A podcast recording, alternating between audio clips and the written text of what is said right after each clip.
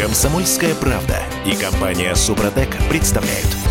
Программа «Мой автомобиль». Всем привет. В студии радио «Комсомольская правда» я Дмитрий Делинский. Я Алена Гринчевская. А у нас на связи Андрей Олег Осиповы, э, автожурналисты, редакторы портала Осипов Про. Андрей Олег, привет. Здравствуйте. Здравствуйте, дорогие Добрый друзья. день. А, Рада вас слышать. Как ваши дела? А, Пропуски получили, вот эти самые QR-коды? Да, и к слову сказать, признаться, я хоть и не люблю все эти ограничения, о чем мы, возможно, и поговорим, но никаких проблем на самом деле с тем, чтобы вписать машину в ваш пропуск и получить, не было. Да, были затруднения, связанные с работой электронных сервисов, потому что очень много людей разово обращались туда, и, скажем так, в какие-то моменты сервис был недоступен. Но, с другой стороны, а, можно было зайти чуть попозже. И, кроме того, я не могу не заметить этих очень странных, на мой взгляд, персонажей, которые получали там пропуска, указывая адрес а, улица Попа, дом 1. Да, там Ну, я- вместо было- буквы «П» люди- там была буква «Ж». Да Ну, ладно. Ну, я так, уж вежливо, так сказать. Ну, я как-то смягчить все-таки должен. Мы же на радио с вами работаем для интеллигентных Э, людей. Должен, должен уточнить, что не одинаково работает этот портал в Москве и Московской области, поскольку я житель Московской области, да, два километра от МКАДа, я уже за МКАДом.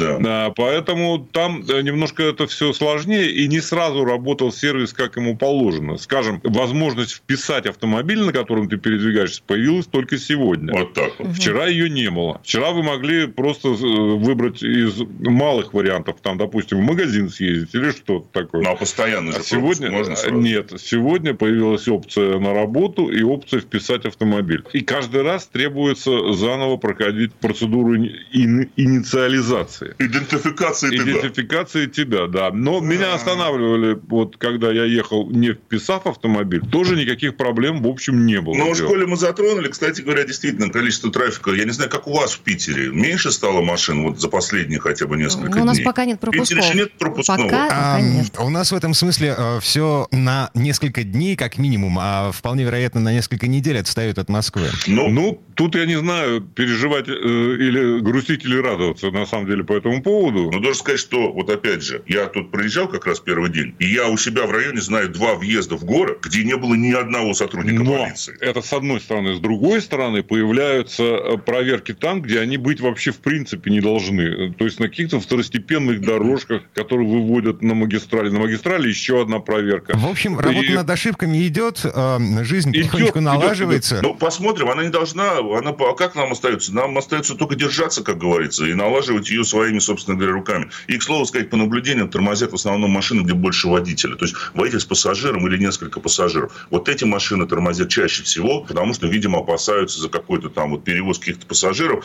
И это, к слову, очень странно, потому что с перевозками вообще в Москве дело сейчас обстоит не лучшим образом. Да, общественный транспорт работает, но каршеринг закрыт. А такси находится сейчас фактически на грани банкротства, потому что проблема заключается не только в падении заказов, а в том, что водители такси обязали перед тем, как посадить пассажира, проверить электронный пропуск. Да? Само по себе, с учетом того, кто в основном у нас управляет такси, это выглядит ну, странно как-то. Да? Пусть изучает QR-код. Да. Переходим к основной теме этой четверти часа. Давайте поговорим о том, как автопроизводители помогают нашему обществу в условиях эпидемии коронавируса.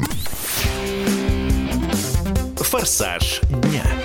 Во-первых, некоторые компании помогают нам, потребителям. И э, заморозили цены, э, ну, в частности, компания Toyota, вот на период э, борьбы с коронавирусом, на Да, период Там и э, так такие пандемии. цены, что никто не Да, будет. Погодите, ну, понятно, погодите, что там это цены валютные цены, это маленькие. долларовые, евровые цены или рублевые? Вот у меня такой же вопрос. кстати Рублевые. говоря. Рублевые? Рублевые. Рублевые. Пока рублевые. Во всяком случае, об этом, да, в рублях. И э, это хороший шаг. А вот когда? Это сколько это? Месяц, два? Или 30 апреля, который мы все, в общем, пока ждем? Вот я думаю, вот сейчас пока до 30-го дальше ждем сообщений от компании, что они скажут. Давайте немножко еще поговорим, вот что хотелось бы отметить, на самом деле, в школе мы упомянули производителей, о том, что, что они сейчас действительно делают. Ну, вот, в частности, Hyundai запустил специальную программу поддержки медиков и волонтеров. 10 тысяч бесплатных поездок на такси они организовали для врачей и медперсонала московских клиник. Причем речь идет, я так понимаю, что о всех московских клиниках, не только о тех, которые перепрофилированы в эти инфекционные стационары. Они выделили 100 автомобилей для волонтеров, причем не только для медицинских работников, а для волонтеров в 10 регионах России в рамках акции «Мы вместе». Вообще вот эта вот акция «Мы вместе» сейчас набирает обороты. В нее вступил не только тот же самый Hyundai, но э, в частности в нее вступил то же самое Audi, весь практически концерн. Volkswagen выделил 100 автомобилей автомобилей Volkswagen Polo. Они организовали доставку лекарств и продовольственной продукции людям из групп риска. Причем для того, чтобы не выделять автомобили, они, каршеринг закрыт, они взяли более 100 машин на Volkswagen Polo в специальной версии, которые ездили в каршеринге. Сами их обработали и выделили их волонтеров, чтобы те доставляли продукты людям как раз-таки из группы риска. Конечно же, они выделили автомобили тем же самым врачам. Audi вот поддержала адресно, собственно говоря, нашу самую известную ГКБ-40 в коммунарке, но очень забавно, что к Audi тут же присоединилась компания Shell, которые предоставили абсолютно безлимитное топливное обслуживание всех автомобилей Audi, которые предоставлены врачам. То есть вы приезжаете сейчас на заправку Shell, если у вас Audi и он соответствующим образом внесен в эту программу, тут заправка топлива для вас будет абсолютно бесплатно. Это тоже очень, кстати говоря, такое э, неплохое, мне кажется, начинание. Мне вчера очень понравилось сообщение о том, что Mercedes AMG, подразделение, собственно говоря, по выпуску спортивных автомобилей, их инженеры за три дня изобрели аппарат, который фактически является аппаратом искусственной вентиляции легких, но проводит эту вентиляцию без так называемого интубирования трубки. То есть они применили принцип турбонаддува. Маска э, компонентная, она одевается одновременно и на, грубо говоря, рот, и на нос. И вот этот турбонаддув, который прогоняется через эту маску, без интубации, позволяет имитировать работу вот этого аппарата ИВЛ. И они наладили, уже тысячу масок купил Великобритания. Более того, аппаратов. Lamborghini сделала специальный аппарат для проверки ИВЛ. Да, вот они это сделали... тоже. То есть люди думают, и действительно это, это общая проблема, естественно. И сделали это, главное, доступным всем практически. Да. Берите, собирайте у себя, спасайте людей. Но, и уж чтобы подытожить, ведь на самом деле поддерживать надо не только врачей, на мой взгляд. Поддерживать неплохо бы людей, которые э, находятся сейчас на самоизоляции, и, к сожалению, многие из них медленно сходят с ума. Поэтому э, интересная инициатива производителей производители, направленные на поддержку как раз-таки людей. Они впрямую не относятся к продажам и вряд ли, наверное, принесут продажи. Но вот, опять же вспоминается Audi, который запустил проект «Аудитория». То есть амбассадоры и друзья марки прочитают в прямом эфире отрывки своих любимых произведений. А, там Константин Хабенский, Юлия Высоцкая, известные, в общем-то, люди. Первым а, вот стал а, известный актер Александр Петров. Они в Инстаграме в определенные дни, 8 часов вечера, на страницах, читают отрывки своих любимых произведений для того, чтобы поддержать держать зрителей и слушателей. Но самое забавное, что вы сами можете принять в этом участие. То есть вы сами можете стать участником этого так называемого онлайн-челленджа. Но это в Инстаграме, если не ошибаюсь. Да, в Инстаграме, вы в социальной сети читаете, как вы считаете необходимым, то произведение, которое вам наиболее приятно. Ставите соответствующий хэштег, и каждую неделю будет выбираться победитель, который, э, собственно говоря, получит, э, ну, не знаю, какой приз, об этом, к сожалению, не говорится, но один из призов. Вы можете дуэтом потом с известным актером прочитать это самое произведение настроение, если вдруг оно совпало. Ну, согласитесь, такой забавный все-таки э, челлендж, который позволяет людям не скучать. Но дальше всех, правда, в Инстаграме сейчас пошла Infinity.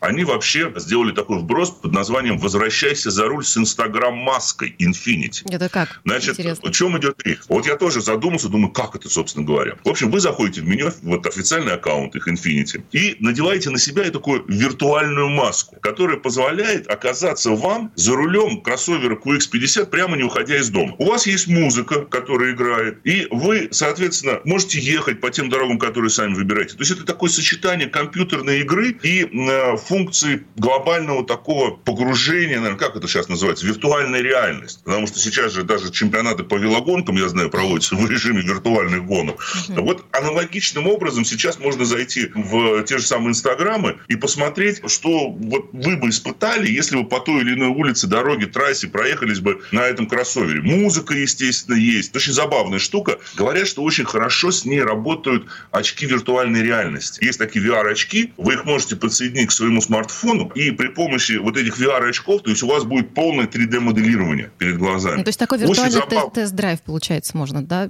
совершить? Да, это даже виртуальное путешествие угу. такое. В принципе, вы можете поехать куда угодно. Да, в каком-то смысле виртуальный тест-драйв, но в конце концов, знаете, когда просмотр сериалов, фильмов уже окончательно утомляют, наверное, хочется на что-то что-то отвлечься. Не только на социальные сети, которые пестрят сообщениями о количестве заболевших, о том, как надо дезинфицировать продукты и вообще как себя вести в общественном месте. Да, какая-то развлекуха должна быть, и хорошо, что, ну, простите за такое, может быть, не совсем корректное слово, эта развлекуха идет от самих производителей, которые, в общем-то, ведь автомобиль это прежде всего чувство свободы, то, что не отнять, то, что дает нам возможность путешествовать. И хорошо, что вот компании поддерживают не только самих медиков, медицинские учреждения, но и поддерживают нас с вами, правами, которые, к сожалению, не могут сейчас пока временно испытать все прелести путешествий на автомобиле. Это здорово. Потому что люди все равно сейчас как были, так и остаются основным потенциалом везде и всегда. Это так. А, в общем, этот крах всего, к чему мы привыкли, он э, на самом деле привел к некоторым позитивным переменам в обществе. Меняется отношение людей друг к другу, меняется отношение гигантских транснациональных корпораций к обычным людям. Согласен с вами, потому что они вынуждены перестраиваться. Понятное дело, что они не могут оставаться вдали от социума. Как вот верно выразился отец, а, будучи, живя в социуме, нельзя быть свободным от вирусов. Да, живя в обществе, нельзя быть свободных от вирусов. И они тоже оказались заложниками этих же ситуаций. Андрей Олег Осиповы, редакторы портала Осипов Про. Спасибо, ребят, и берегите себя. Спасибо. Спасибо. Спасибо. Счастливо. Ну а в следующей части программы у нас практический вопрос. Почему при замене водительского удостоверения нам с вами обнуляют коэффициент бонус-малус? Будем разбираться с автомехаником, ведущим программы «Утилизатор» на телеканале ЧЕМ Юрием Сидоренко. Комсомольская правда и компания Супротек представляют.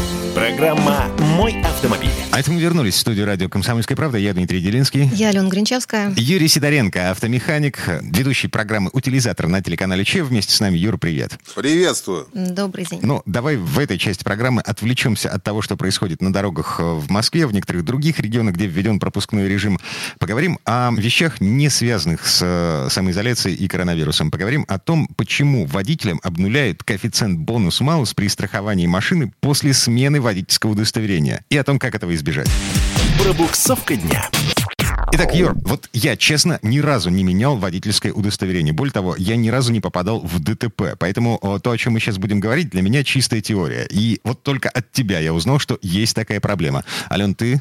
Я меняла права несколько раз, но у меня была ситуация обратная тому, о чем сейчас будет говорить Юрий. Вот сейчас он расскажет о проблеме, а потом я расскажу свою историю. Ну, я понимаю, какая, видимо, была ситуация. Ну, ладно.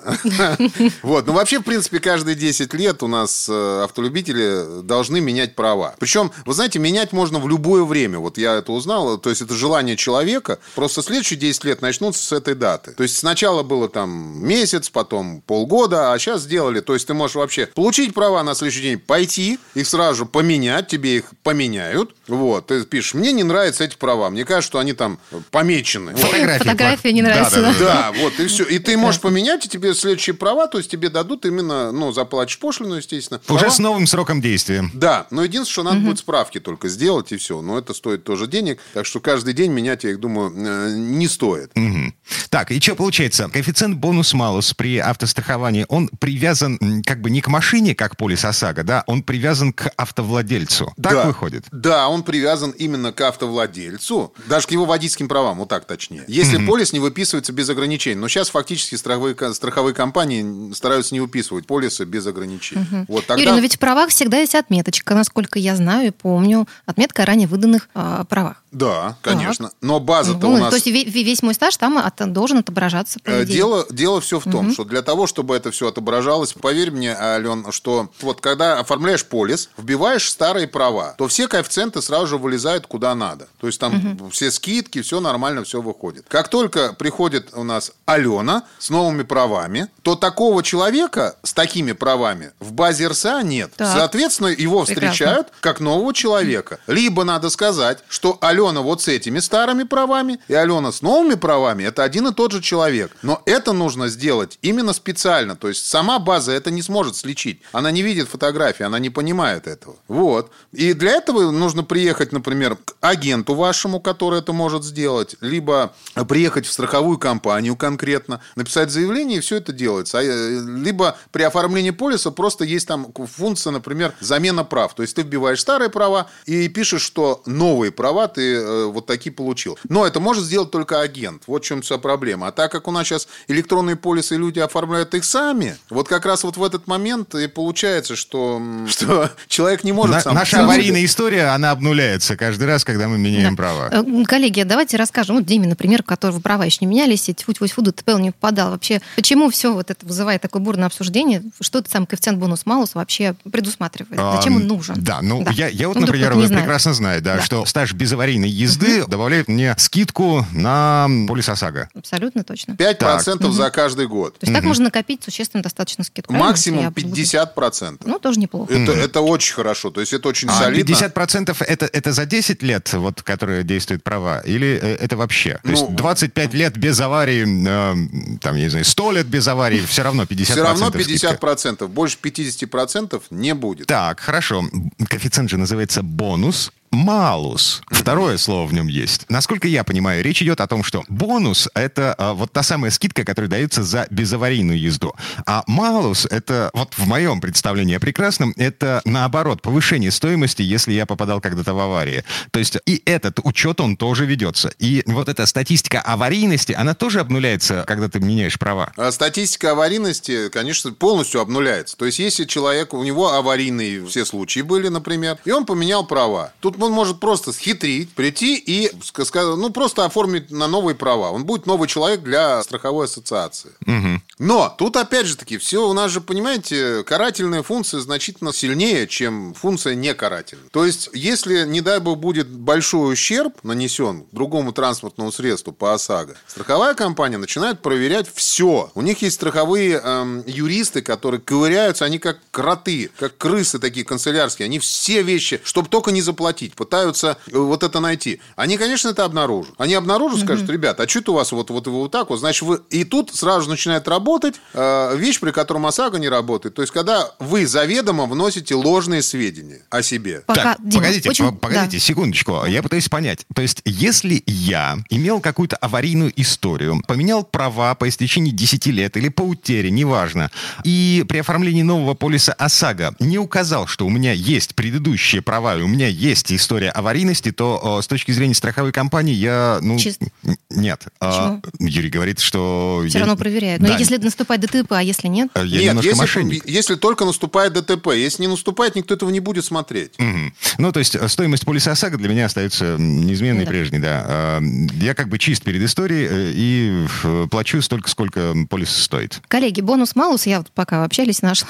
В переводе с латинского значит хороший, плохой. А, ну вот, да. В общем, просто. все, все, понятно, да? То есть- Потому что размер этой премии страховой зависит от истории страховых случаев, собственно, самого клиента. Логично. Она может и хороший быть, и плохой. Так вот, очень коротко моя история. А, Когда я меняла права а, первый раз в своей жизни, то есть я получила права, через два года сменила фамилию, и мне по ошибке, мне было тогда 22 года, влепили отметку о ранее выданных а, правах в 1994 году. Мне было 12 лет. Ага. И никто этого не проверял очень долго, вплоть до, до того времени, когда наступил следующий срок смены тех самых прав. Ну, в общем, страховые на это тоже, тоже не проверяли, кстати, прекрасно. А- Стаж у меня был, соответственно, больше. В аварии я не попадала. Вот, Ну вот, да. просто-напросто безаварийная езда. Это самое главное. Конечно, никто не будет ничего проверять. Если, если нет аварии, вы просто, вы просто, ну, представьте, вы просто тупо приносите деньги в контору. Каждый год, исправно. И ничего за это не просите. Ну, прекрасно. Понятно. В итоге, значит, для того, чтобы у нас страховая история, если она хорошая, если у нас нет аварийности за плечами, для того, чтобы это все не обнулялось, нам нужно предпринимать некий набор усилий. То есть э, не оформлять полис ОСАГО самостоятельно в электронном виде, а делать это через страхового агента. Потому что только у страховых агентов есть э, вот эти строчки в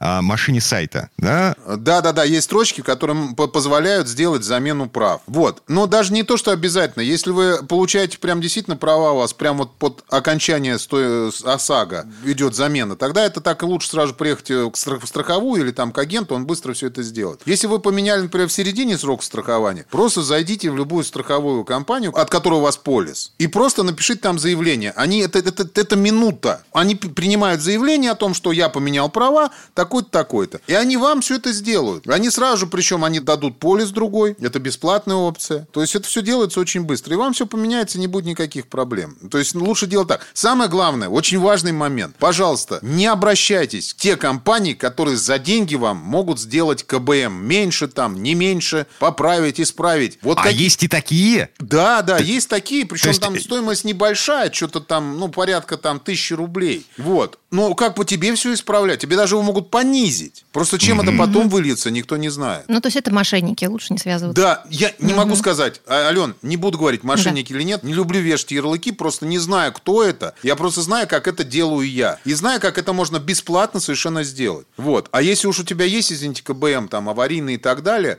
ну, надо с этим смириться и просто не попадать в аварии. И он постепенно начнет то, точно так же снижаться. Просто любое действие, оно ведет противодействие. Но это мое личное мнение, это мой жизненный опыт. Ни никому его никогда не навязываю. То есть, если я что-то сделал, значит, мне за это что-то прилетит обратно. Либо хорошее, либо плохое. Если я ничего плохого не делал, значит, будет только хорошее. Ну, вот, собственно, так вся наша жизнь, да. Но то черная полоска, то белая, то на бонус, то малус.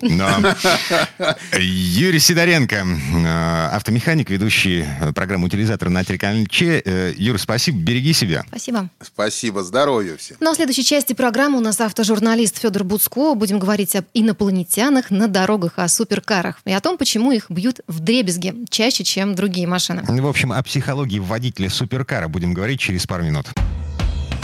Комсомольская правда и компания Супротек представляют.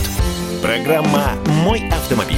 А это мы вернулись в студию радио «Комсомольская правда». Я Дмитрий Делинский. Я Алена Гринчевская. У нас на связи Федор Буцко. Федь, привет. Рад вас приветствовать. Добрый, Добрый день. день. В этой части программы я предлагаю отвлечься от всей этой коронавирусной повестки, от карантина, от э, того, что творится на дорогах в Москве и в некоторых других регионах.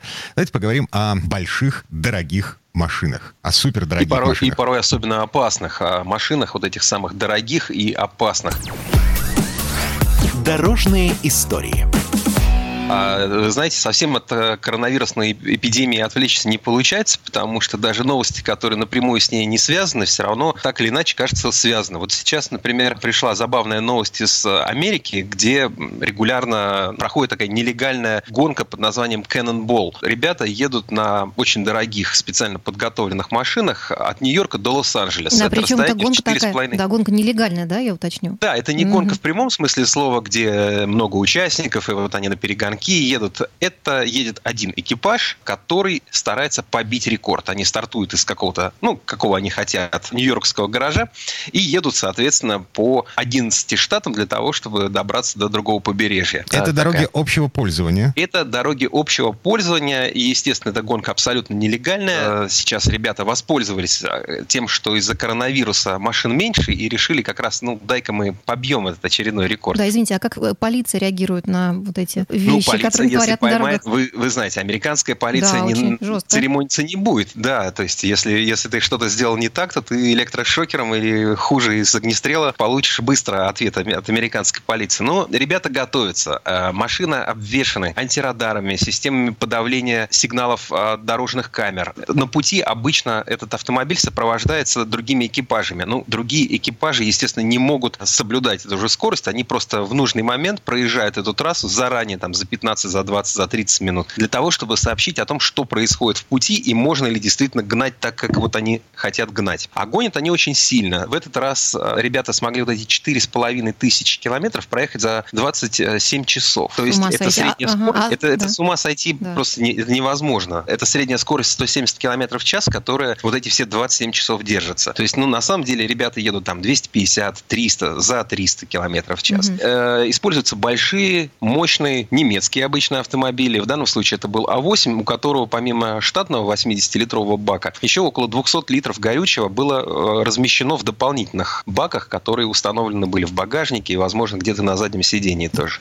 Погоди, А8 это имеется в виду Audi? Да, это Audi была там дизельная машина, которая штатно развивает там 460 лошадиных сил. Федор, а, а много вообще желающих поучаствовать в этой гонке и поставить очередные рекорды? Вы знаете, в принципе, там люди не анонсируют заранее свою поездку. Есть ну, по понятным соображениям, mm-hmm. а просто делятся результатом уже по, по факту. факту. Mm-hmm. Поэтому мы не всегда знаем о том, как они разбивают свои машины, в какие аварии попадают, сколько человек погибло при этом и так далее. Но это люди, которые очень хорошо готовятся и э, готовят машину, готовят себя и так далее. Я ни в коем случае не оправдываю их безумство, но тем не менее это а, люди, которые с полной концентрацией внимания э, делают какую-то сумасшедшую вещь. Плохо только, что они делают ее там, где есть еще обычные нормальные люди.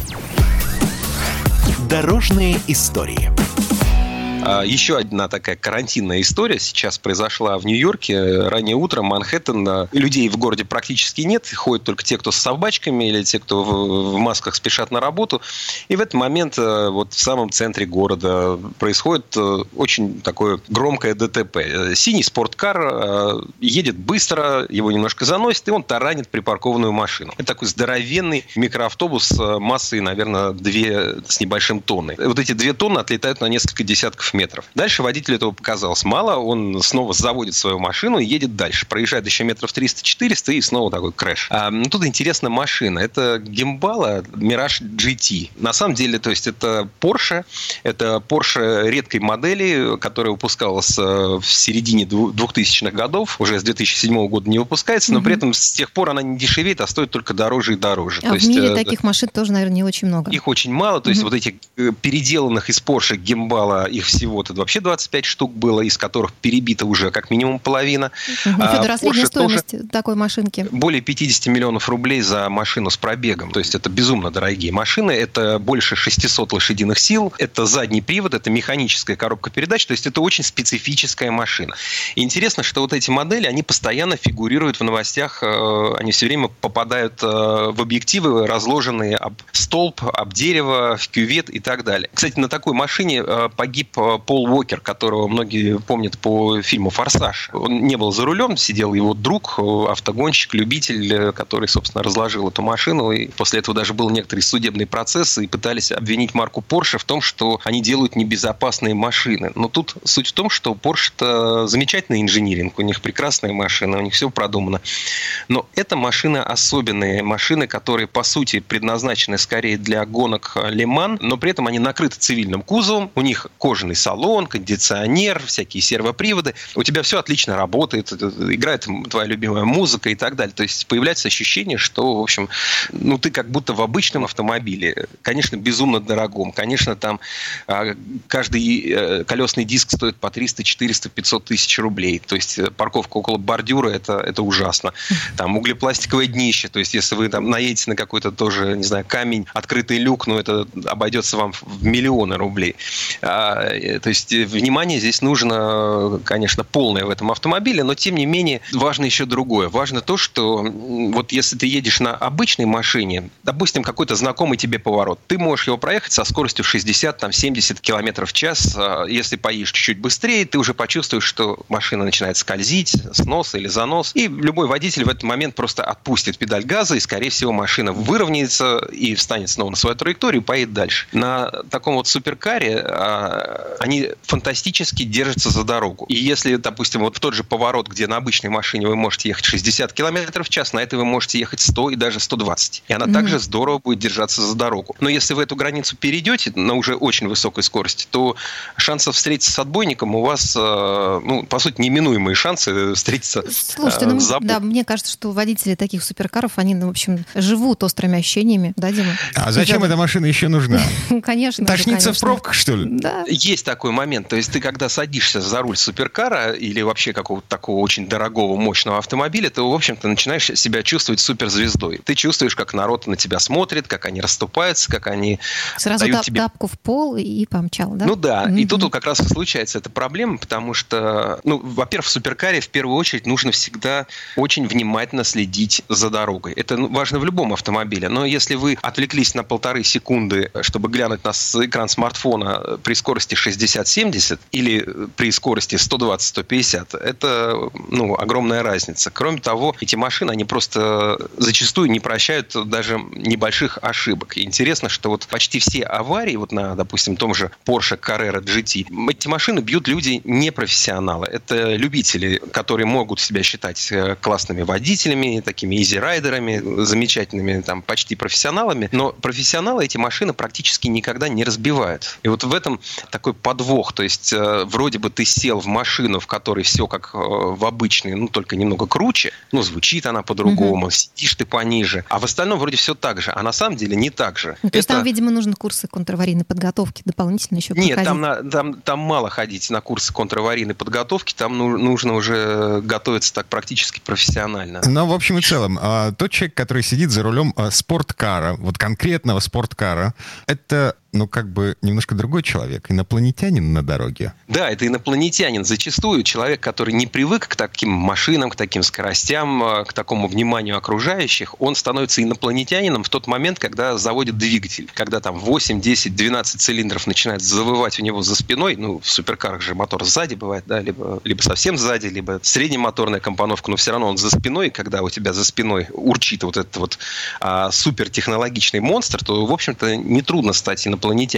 И, кстати, что-то похожее происходит с людьми даже в менее а, драматичных машинах, когда они попадают на гоночный трек и надевают шлем. Вот это надетый шлем а, для многих, я просто говорил с людьми, для многих он создает ощущение такой бессмертности. Угу. И здесь вот легко забыть о том, что машина не должна ехать быстрее, чем вы соображаете, чем вы оцениваете окружающую обстановку и чем вы готовы реагировать даже на самые неожиданные события. Угу. Федор, а что делают с этими суперкарами, если они попадают в ДТП? Все, что можно восстановить, обязательно восстанавливается. И это безумно дорогие машины. Конечно, к ним безумных денег стоит любая запчасть. Например, вот тот автомобиль, который был э, разбит в Нью-Йорке, известно, что на него только коробка передач стоит более 40 тысяч долларов. А сцепление стоит 25. А судя по тем лужам, которые вылились из этой машины, менять там придется еще очень много чего. Например, углепластиковое днище за 40 тысяч долларов. Мне даже не хочется это переводить в рубли. Ну, к счастью, это не наши с вами проблемы. То есть восстановление будет долгим, мучительным, но оно обязательно будет, потому что каждый из этих автомобилей достоин занять место в коллекции и выезжать только изредка, и чтобы за рулем сидел человек, который хорошо понимает, чем он владеет и как этим управлять. Ну, я напомню, на всякий случай, вот та самая гимбала, которая разбилась в Нью-Йорке на прошлой неделе, она, э, ну, их всего 25 штук в мире, на весь мир. Да, ну и стоимость соответствующая. А, Федор Буцко, автожурналист. Федь, спасибо. спасибо. Береги себя. Спасибо. Всего вам доброго. Ну а в следующей части программы у нас еще одна гоночная машина, тоже дико редкая, но из 70-х годов. Журналист и летописец мирового автопрома Александр Пикуленко будет рассказывать об автомобиле Ford GT70. Ну еще о том, как эта машина, которая могла стать лучшей, стала провалом концерна Ford. Комсомольская правда и компания Супротек представляют. Программа «Мой автомобиль». А это мы вернулись в студию радио «Комсомольская правда». Я Дмитрий Делинский. И Алена Гринчевская. В этой четверти часа у нас традиционная история от Александра Пикуленко. На этот раз речь пойдет о неудавшейся легенде. Это гоночный автомобиль, который мог стать лучшим в 70-е годы, но не стал. По разным, независящим от самой машины причинам. Предыстория. На протяжении всей своей истории компания Ford относилась к спортивным автомобилям и автоспорту довольно прохладно. Было ли это приходью Генри Форда, заявившего после постройки машины 999, что она будет последним гоночным автомобилем Ford? Но факты говорят сами за себя. Спортивные автомобили Ford можно сосчитать по пальцам. Зато какие это были машины? Чего стоит легендарный Ford GT40, четыре раза подряд побеждавший в 24-часовой гонке в Лимане во времена расцвета этих соревнований по популярности соперничавших с гонками Формулы-1. Или автомобили семейства Эскорт, на которых было одержано большое количество побед в ралли самого высокого уровня. Но были и неудачи. По разным причинам были свернуты работы над не менее интересными, чем Ford GT40 автомобилями. Ford GT70 был представлен публике в январе 1971 года. Индекс 70 по замыслу создателя машины должен был означать начало эпохи раллийных автомобилей специальной постройки, которая, как прогнозировали специалисты, наступит в 70-е годы. Отчасти это предположение оправдалось. Лучшим раллийным автомобилем 70-х стала Лянча Стратос, с самого начала проектировавшаяся для заводской раллийной команды Лянча. Руководство спортивного отделение европейского Форда в конце 60-х не было удовлетворено результатами Ford Escort, защищавшего цветофор в чемпионате Европы. Приняли решение построить новую машину с нуля. По среднемоторной компоновочной схеме с продольным расположением двигателя, как раньше было с успехом сделано на Ford GT40. Проект GT70 возглавил Стюарт Тернер, директор Моторспорт Ford Европа. Ему помогал Йохан Нирпаш, спортивный менеджер. Автомобиль разрабатывался и строился в Англии предприятием под руководством Лена Бейли. Ford GT70 представлял собой двухместное купе. В качестве силового элемента шасси шасси использовалась сварная рама из стальных замкнутых прямоугольных профилей, к которым было приварено днище кузова. Каркас безопасности служил дополнительной опорой крыши и боковин кузова и был приварен к раме. Панели кузова были выполнены из стеклопластика и крепились к раме в 10 точках. Кузов, спроектированный в конструкторско-исследовательском центре Ford, имел коэффициент аэродинамического сопротивления 0,36. На машине планировалось использовать двигатели западно-германского и английского производства. Среди них были V-образные шестерки рабочим объемом 2,6 с автомобиля Ford Capri и 3 литра мотор из серийной гаммы. Им составил компанию 1600-кубовый четырехцилиндровый мотор Ford Cosworth BDA. Трансмиссия состояла из сухого однодискового сцепления и четырех и пятиступенчатых коробок передач ZF. Чтобы получить амалогацию в нескольких группах спортивных автомобилей, Ford GT70 необходимо было выпускать, хотя и мелкими, но сериями. Поэтому в конструкции машины были применены серийные комплектующие текущей производственной программы Ford. Так в передней подвеске использовались телескопические пружинные стойки с поперечными рычагами от нового тогда модельного ряда Таунас Картина. Задняя подвеска была сделана в духе аналогичных конструкций спортивных автомобилей своего времени. Трапециевидный нижний поперечный рычаг и поперечный рычаг с продольной тягой в качестве верхнего направляющего элемента. Ступица заднего колеса с подшипником была взята с Ford Zodiac. У него позаимствовали и задние дисковые тормозные механизмы с плавающей скобой речный рулевой механизм и передние дисковые тормоза пришли на Ford Staunus и Картина. Для Ford GT70 были специально отлиты 13-дюймовые диски колес шириной от 7 до 10 дюймов, на которые монтировались радиальные шины Dunlop размером 195-70 R13. За доходившей до крыши вертикальной перегородкой, отделявшей салон от моторного отсека, были установлены топливный бак и аккумулятор. В перегородке было сделано окно для заднего обзора, через жалюзи в третьей двери. Для среднемоторных машин обзор был признан вполне приемлемым. Третья дверь открывала доступ в моторный отсек и багажник. Объем последнего, по утверждению Ford, был самым большим у среднемоторных автомобилей и был равен объему багажника Volkswagen Жук. Спереди устанавливался радиатор системы охлаждения двигателя с отводом теплого воздуха в колесные ниши, резервуар гидравлических систем и убирающиеся фары. Посадка была удобной, несмотря на то, что из-за продольного расположения двигателя и маленькой базы сиденья были сильно сдвинуты вперед. Расположение рулевого колеса и органов управления оказалось удачной, к чему в некоторой степени способствовало участие в доводках и тестах опытного экземпляра GT70 членов заводских гоночных и раллийных команд Ford. Опробовал автомобиль Ханну Миккола, приложили руку и такие известные гонщики, как Роджер Кларк, Тима Мякинен и Рольф Штомелин.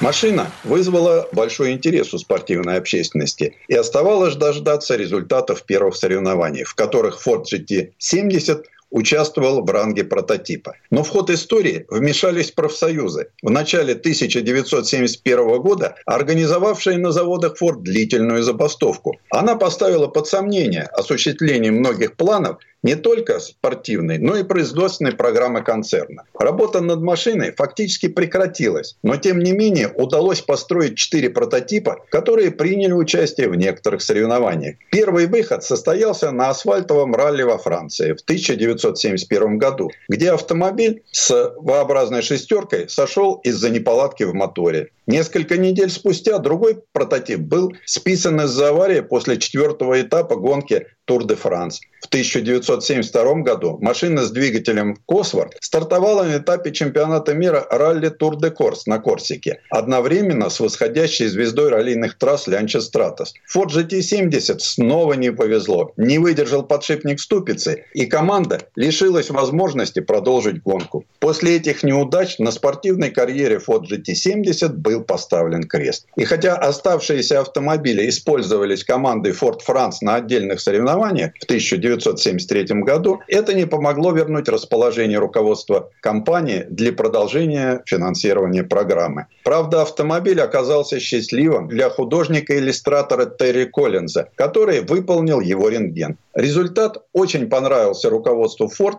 и Коллинз стал штатным художником компании.